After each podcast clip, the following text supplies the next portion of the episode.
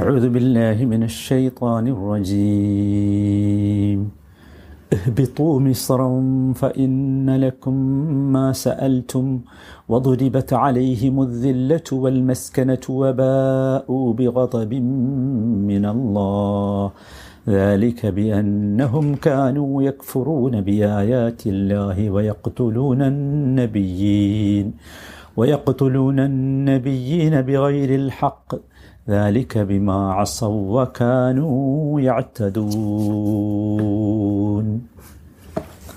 അറുപത്തിയൊന്നാമത്തെ വചനം അതിൻ്റെ മൂന്നാമത്തെ ഭാഗത്താണ് നാം ഉള്ളത്. ഇവിടെ മൂന്നാമത്തെ ഭാഗം മൂസ അലൈഹിസ്സലാം അവരോടൊരു ചോദ്യം ചോദിച്ചതാണ്. അതസ്തബ്ദിലൂന അല്ലദീ ഹുവ അദ്നാ ബില്ലദീ ഹുവ ഖൈർ. നമ്മൾ മനസ്സിലാക്കിയല്ലോ. എന്നിട്ട് ഈ ചോദ്യത്തിന് യഥാർത്ഥത്തിൽ അവർ മറുപടി പറയുന്നില്ല.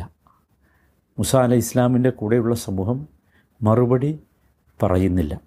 അല്ലെങ്കിലും ഈ ചോദ്യം യഥാർത്ഥത്തിൽ ഒരു മറുപടി പറയാനുള്ളതല്ല. അതുകൊണ്ട് തന്നെ ഒരു കുറച്ചുകൂടി അധികാരസ്വരത്തിൽ, ഒരു ഭീഷണി എന്ന രീതിയിൽ തന്നെ തുടർന്ന് മൂസ അലൈഹി ഇസ്ലാം അവരോട് പറഞ്ഞത് ഇഹ്ബിതു മിസ്റൻ ഫഇന്ന ലക്കും മാ സഅൽതും. ഇഹ്ബിതു മിസ്റൻ, നിങ്ങളൊരു പട്ടണത്തിലേക്ക് ചെന്നിറങ്ങിക്കൊള്ളുക. ഫഇന്ന ലക്കും മാ സഅൽതും, നിങ്ങൾ ആവശ്യപ്പെട്ടതെല്ലാം നിങ്ങൾക്ക് അവിടെ കിട്ടും, അങ്ങോട്ട് പോയിക്കോ എന്ന്. ഒരു സ്ഥലം, ഒരു പട്ടണം, ഒരു പ്രദേശം എന്ന അർത്ഥത്തിലാണ് ഇവിടെ മിസ്ർ എന്നത് ഉപയോഗിച്ചത്. ഇവിടെ നോക്കൂ, ഇവിടെ മൂസ അലൈഹിസ്സലാമിന് ആ ചോദ്യം ഇഷ്ടപ്പെട്ടില്ല എന്നും അത്തരത്തിലുള്ള ഒരു ചോദ്യം അവർ ചോദിക്കരുതായിരുന്നു എന്നുമൊക്കെയാണ് മൂസാ നബി തിരിച്ച് ചോദിച്ചതിൻ്റെ അർത്ഥം. പിന്നീട് അവരോട് പറയുന്നത്, ശരി, നിങ്ങൾക്ക് നിങ്ങൾ ഈ ആവശ്യപ്പെട്ട പയറും പച്ചക്കറിയും ഒക്കെയാണ് ആവശ്യമെങ്കിൽ ഇഹ്ബിതു മിസ്റൻ, നിങ്ങൾ ഏത് നാട്ടിൽ പോയിക്കോ, എവിടെ പോയാലും അത് കിട്ടുമല്ലോ. അത് പ്രത്യേകിച്ച് ഈ ഈ പ്രദേശത്ത് ഭക്ഷ്യവിഭവങ്ങൾ ധാരാളമുള്ള ധാരാളമുള്ള പ്രദേശമാണ്, നിങ്ങൾ പോയിക്കോ, എവിടെയും കിട്ടും. ആ അർത്ഥത്തിലാണ് ഇവിടെ മിസ്ർ എന്നത് ഉപയോഗിച്ചത്. അതല്ലാതെ നൈൽ നൈൽ നദിയുടെ തട കരയിലുള്ള ഈജിപ്ത് എന്ന പേരിൽ അറിയപ്പെടുന്ന മിസ്രല്ല, അങ്ങനെയല്ല. ആ മിസ്ർ ആയിരുന്നുവെങ്കിൽ ഇവിടെ നോക്കൂ, ഇവിടെ മിസ്റൻ എന്ന് മുനവ്വനായാണ്, തൻവീനായാണ് ഉപയോഗിച്ചത്. മിസ്റൻ കണ്ടില്ലേ, ഇഹ്ബിതു മിസ്റൻ എന്നാണ്. ഈജിപ്റ്റ് ആയിരുന്നുവെങ്കിൽ ഇവിടെ മിസ്റൻ എന്നുപയോഗിക്കില്ല, മിസ്ർ എന്ന് ഉപയോഗിക്കുക. അതാണ് അറബി ഭാഷയുടെ നിയമം. എന്ന് മാത്രമല്ല, വിശുദ്ധ ഖുർആനിൽ തന്നെ ധാരാളം സ്ഥലങ്ങളിൽ, നാല് സ്ഥലങ്ങളിൽ യഥാർത്ഥത്തിൽ ഈജിപ്ത് എന്ന അർത്ഥത്തിൽ മിസ്ർ ഉപയോഗിച്ചത് നമുക്ക് കാണാൻ സാധിക്കും.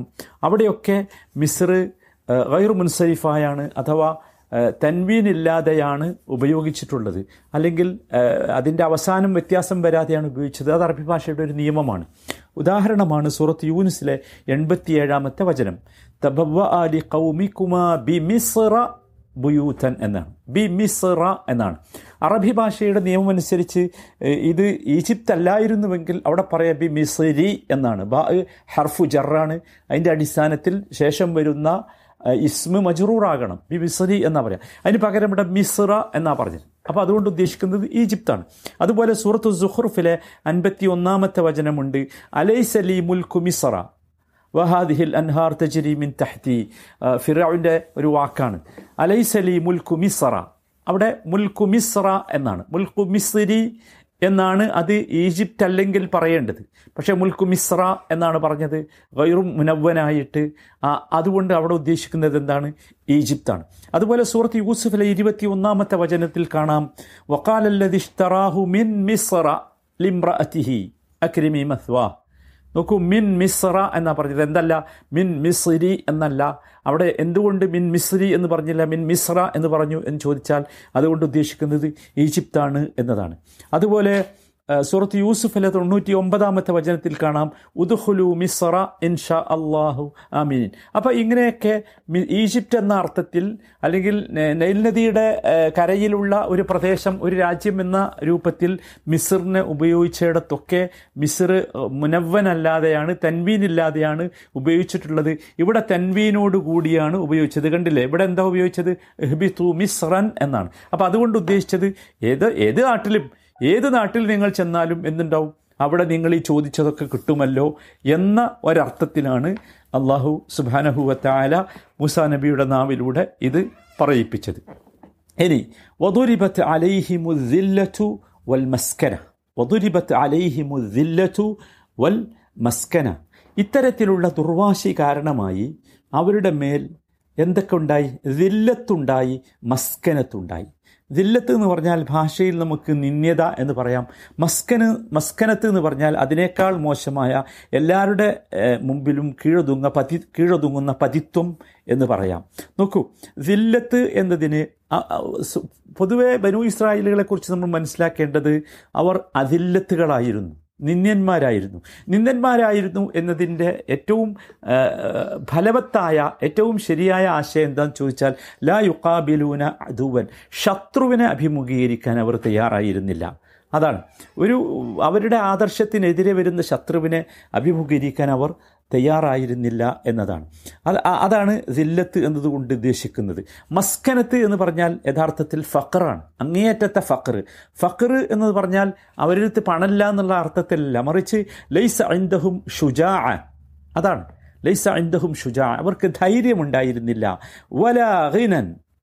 നോക്കൂ, നമ്മളെല്ലാവരും മനസ്സിലാക്കേണ്ടത് ഷുജാഅത്ത് എന്ന് പറഞ്ഞത് കറമുൻ ബിൻ നഫ്സി, ഒരാളുടെ മനസ്സിൽ നിന്ന് വരേണ്ട ഒരു വല്ലാത്ത ഔദാര്യമാണ്, വല്ലാത്ത വികാരമാണ് ധൈര്യം എന്ന് പറയുന്നത്, അല്ലേ? അത് അത് വളരെ ഗൗരവമുള്ള ഒരു സംഗതിയാണ്. മറ്റേതോ ഹിന പറഞ്ഞാൽ അത് ജൂദുൻ ബിൽ മാലാണ്, സമ്പത്ത് കൊണ്ടുള്ളതാണ്. ഇത് രണ്ടും യഥാർത്ഥത്തിൽ അവർക്ക് ഉണ്ടായിരുന്നില്ല എന്നർത്ഥം. മാനസികമായ ധൈര്യമില്ലാത്തവരായിരുന്നു ഈ വിഭാഗം. അതുപോലെ തന്നെ ഒരു വസ്തുവും ആർക്കും കൊടുക്കാൻ ഇഷ്ടപ്പെടാത്ത ഒരു വിഭാഗമായിരുന്നു ഇവർ. അതാണ് ദില്ലത്ത് മസ്കനത്ത് എന്നതുകൊണ്ട് ഉദ്ദേശിക്കുന്നത്. വദുരിബത്ത് അലൈഹിമു ദില്ലത്തു വൽ മസ്കന. ഇങ്ങനെയുള്ള വാശി കാരണമായി അവർക്ക് ഒന്നും ഉണ്ടായില്ല, ആരെയും നേരിടാൻ അവർക്ക് സാധിച്ചില്ല, ഒന്നും ഉണ്ടാക്കാൻ അവർക്ക് സാധിച്ചില്ല. ഈ ഒരു അവസ്ഥയിലായി അവർ എന്നർത്ഥം. വബാഉ ബിഗദബി മിനല്ലാഹ് എന്ന് മാത്രമല്ല, മൂന്നാമത്തെ കാര്യം വബാഉ ബിഗദബി മിനല്ലാഹ്, അവർ അള്ളാഹുവിൻ്റെ കോപത്തിന് പാത്രമായി തീരുകയും ചെയ്തു. ബഅു ബിഗളബി മിനല്ലാഹ്, ബഅ പറഞ്ഞ റജഅൻ, അവർ അള്ളാഹുവിൻ്റെ കോപത്തിലാണ് അവർ മടങ്ങിയത്, അവ അഥവാ അവർ അള്ളാഹുവിൻ്റെ കോപത്തിന് പാത്രീഭൂതരായി തീർന്നു എന്നാണ്. ബഅു ബിഗളബിൻ, ബി ഇവിടെ അൽ ബഉലിൽ മുസാഹബ എന്നാണ്. അവർ മടങ്ങി, എങ്ങനെ മടങ്ങി? ബിഗളബിൻ, ഗളബിൻ്റെ മുസാഹബത്തോടു കൂടി അഥവാ ദേഷ്യവുമായാണ് അവർ മടങ്ങിയത്. മിനല്ലാഹ്, മിൻ ലിൽ ഇബ്തിദാ ആണ് അതുകൊണ്ട് ഉദ്ദേശിക്കുന്നത്. അൽ ഗളബു മിനല്ലാഹ്, അള്ളാഹുവിൽ നിന്നുള്ള ദേഷ്യവുമായാണ് അവർ മടങ്ങിയത്, അഥവാ അള്ളാഹു അവരുടെ മേൽ ദേഷ്യപ്പെട്ടു, കോപിച്ചു എന്നാണ്. അള്ളാഹു സുബ്ഹാനഹു വ തആല അവരെ മേൽ കോപിക്കാനുള്ള കാരണം എന്താണ്? അതാണ് തുടർന്നുള്ള വചനത്തിൽ പറയുന്നത്. അള്ളാഹു സുബ്ഹാനഹു വ തആല അവരെ കോപിച്ചു, അവരുടെ കോപത്തിനുള്ള കാരണം അവരുടെ ഈ ഒരു സ്വഭാവമാണ്, അനുസരണമില്ലാത്ത ഈ സ്വഭാവം, തെറ്റുകൾ അടിക്കടി ചെയ്തുകൊണ്ടിരിക്കുന്ന ഈ സ്വഭാവം, ധിക്കാരമെന്ന സ്വഭാവം. അവസാനം എന്തായെന്ന് ചോദിച്ചാൽ ഗളബ്, അള്ളാഹുവിൻ്റെ കോപമുണ്ടാവുക എന്നത് അവരുടെ ഒരു അടയാളമായി മാറി. അതാണ് വബാഉ ബിഗളബി മിനല്ലാഹ്. ദാലിക, എന്തുകൊണ്ടാണത് സംഭവിച്ചത്? ബി അന്നഹും കാനൂ യക്ഫുറൂന ബി ആയാത്തില്ലാഹ്, ഒന്നാമത്തെ കാരണം അതാണ്. അള്ളാഹുവിൻ്റെ ആയത്തുകളെ അവർ നിഷേധിച്ചു. അള്ളാഹുവിൻ്റെ ഒരുപാട് അടയാളങ്ങൾ അവർക്ക്, നിങ്ങൾ ആലോചിച്ച് നോക്കൂ, എത്ര അടയാളങ്ങളാണ് നിങ്ങൾ ഓർക്ക് നിങ്ങൾ ഓർക്ക് നിങ്ങൾ ഓർക്ക് എന്ന് പറഞ്ഞപ്പോൾ നമ്മൾ പറഞ്ഞു പോയത്. ഇതൊക്കെ അള്ളാഹു നൽകിയ ആയത്തുകളാണ്, പക്ഷേ ഇതിനെയൊക്കെ അവർ നിഷേധിച്ചു. ഇതൊന്നും അവരെന്ത് ചെയ്തില്ല, ഗൗരവത്തിലെടുത്തില്ല, ഇതിനൊന്നും അവർ നന്ദി കാണിച്ചില്ല. അതാണ് അവർ ചെയ്ത ഒന്നാമത്തെ കുറ്റം. യക്ഫുറൂന ബി ആയാത്തില്ല, അള്ളാഹു നൽകിയ നിഅമത്തുകൾക്ക് അവർ, അനുഗ്രഹത്തിന് അവർ ശുക്ർ കാണിക്കേണ്ടതിന് പകരം കുഫർ കാണിച്ചു, നന്ദി കേട് കാണിച്ചു. അതുപോലെ തന്നെ അള്ളാഹുവിൻ്റെ ആയത്തുകളിൽ അവർ അവിശ്വസിച്ചു. അതുപോലെ തന്നെ അള്ളാഹുവിൻ്റെ ആയത്തുകളെ അവർ തുച്ഛമായ വിലക്ക് വിറ്റു. ഇതൊക്കെ അവർ ചെയ്തതാണ്. അതുപോലെ വയഖ്തുലൂന നബിയീന ബിഗൈരിൽ ഹഖ്, മറ്റൊരു കാര്യം അവർ ചെയ്തത് പ്രവാചകന്മാരെ അന്യായമായി കൊലപ്പെടുത്തി. ഇതൊക്കെയാണ് അവർക്ക് ഇത്തരത്തിലുള്ള കോപമുണ്ടാകാനുള്ള കാരണം. എന്നിട്ട് വീണ്ടും അള്ളാഹു പറയുന്നു ദാലിക ബിമാ അസൗ, ഇതെന്തുകൊണ്ടാണ് അവർക്ക് സംഭവിച്ചത്? ബിമാ അസൗ, അവർ അസൗ അഥവാ മഅസിയ, ധിക്കാരം കാണിച്ചതാണ് അതിൻ്റെ കാരണം.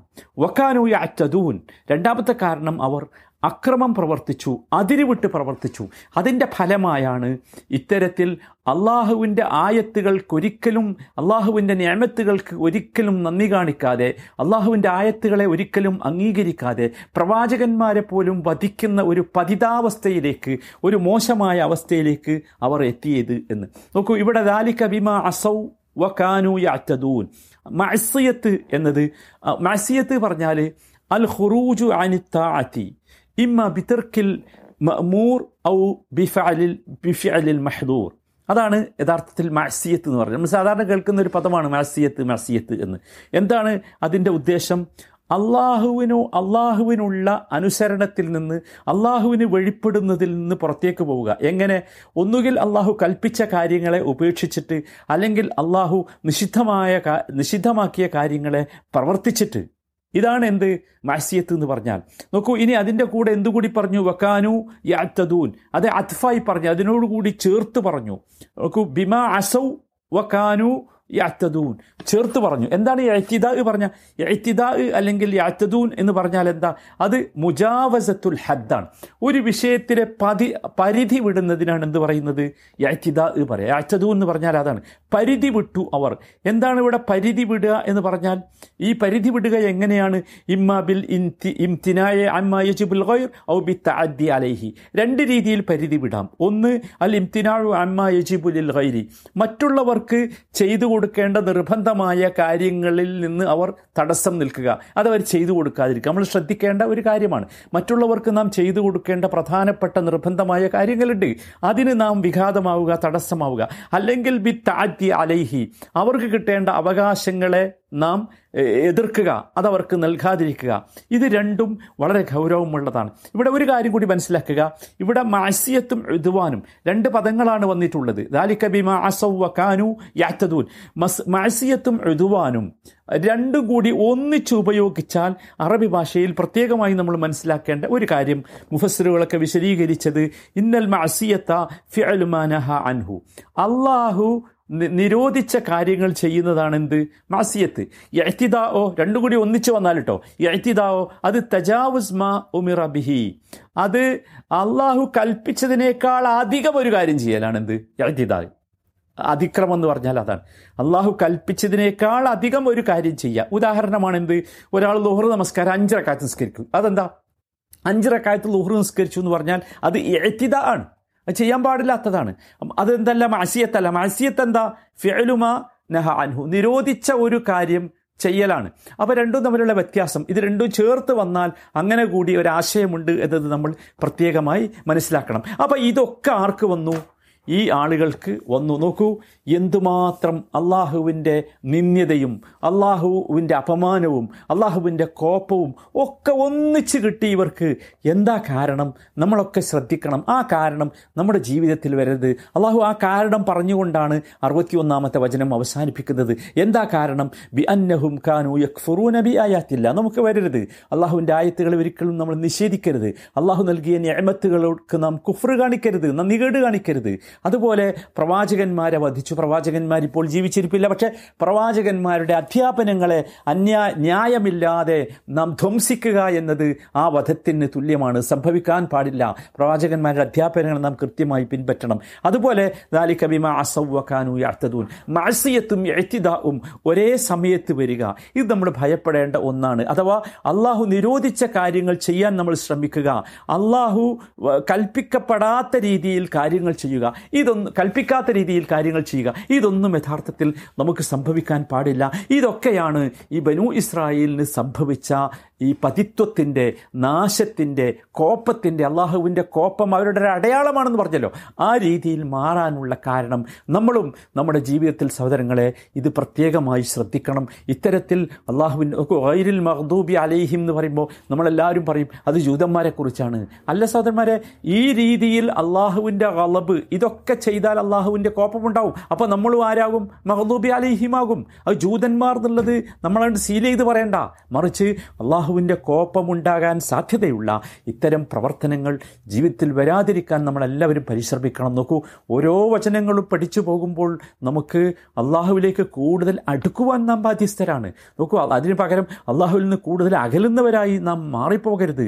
അള്ളാഹുവിലേക്ക് കൂടുതൽ അടുക്കുവാനാണ് നമുക്ക് കടപ്പെട്ടിട്ടുള്ളത്. ആ കാര്യം നമ്മൾ ഒരിക്കലും വിസ്മരിച്ചു പോകരുത്.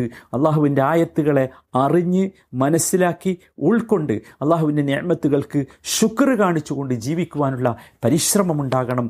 അപ്പോൾ മാത്രമേ യഥാർത്ഥത്തിൽ നാം നല്ല മനുഷ്യരായി തീരുകയുള്ളൂ, അള്ളാഹുവിൻ്റെ തൃപ്തി ലഭിച്ചവരായി മാറുകയുള്ളൂ. അള്ളാഹു ആ വിഭാഗക്കാരിൽ നമ്മയൊക്കെ ഉൾപ്പെടുത്തി അനുഗ്രഹിക്കുമാറാകട്ടെ. അർഹമുറഹിമീനായ റബ്ബേ, രോഗം കൊണ്ട് പ്രയാസപ്പെടുന്ന ഒരുപാട് സഹോദരങ്ങളും സഹോദരികളുമുണ്ട്. ഞങ്ങളുടെ ഈ ക്ലാസ് കേൾക്കുന്നവരുടെ കൂട്ടത്തിലും ഞങ്ങളോട് വസിയത്ത് ചെയ്തവരുടെ കൂട്ടത്തിലുമൊക്കെ അള്ളാഹുവെ അവർക്കൊക്കെ നീ ഷിഫ നൽകണമേ, ആഫിയത്ത് നൽകണമേ. വാർദ്ധക്യം കൊണ്ട് പ്രയാസപ്പെടുന്ന മാതാപിതാക്കൾക്ക്, സഹോദരീ സഹോദരങ്ങൾക്ക് റബ്ബേ നീ നല്ല സമാധാനവും സംതൃപ്തിയും നൽകണമേ. അർഹമുറഹിമീനായ റബ്ബേ, ഞങ്ങൾക്ക് അനുകൂലമായി സാക്ഷി നിൽക്കുന്ന ഈ ആയത്തുകളൊക്കെ ഞങ്ങൾക്ക് അനുകൂലമായി സാക്ഷി നിൽക്കുന്ന ഭാഗ്യവാന്മാരിൽ ഞങ്ങളെ നീ ഉൾപ്പെടുത്തി അനുഗ്രഹിക്കണമേ. അർഹമുറഹിമീനായ റബ്ബേ, നിൻ്റെ കോപമുണ്ടാകുന്ന എല്ലാ കാര്യത്തിൽ നിന്നും ഞങ്ങളെയും ഞങ്ങളുടെ കുടുംബത്തെയും ഞങ്ങളുടെ നാടിനെയും നീ കാത്തുരക്ഷിക്കണമേ. റബ്ബന ആതിന ഫിദ്ദുനിയ ഹസന വഫിൽ ആഖിറതി ഹസനതൻ വഖിനാ അദാബന്നാർ. സല്ലല്ലാഹു വസല്ലമ അലാ സയ്യിദിൽ മുർസലീൻ വഅലാ ആലിഹി വസഹ്ബിഹി അജ്മഈൻ വൽഹംദുലില്ലാഹി റബ്ബിൽ ആലമീൻ.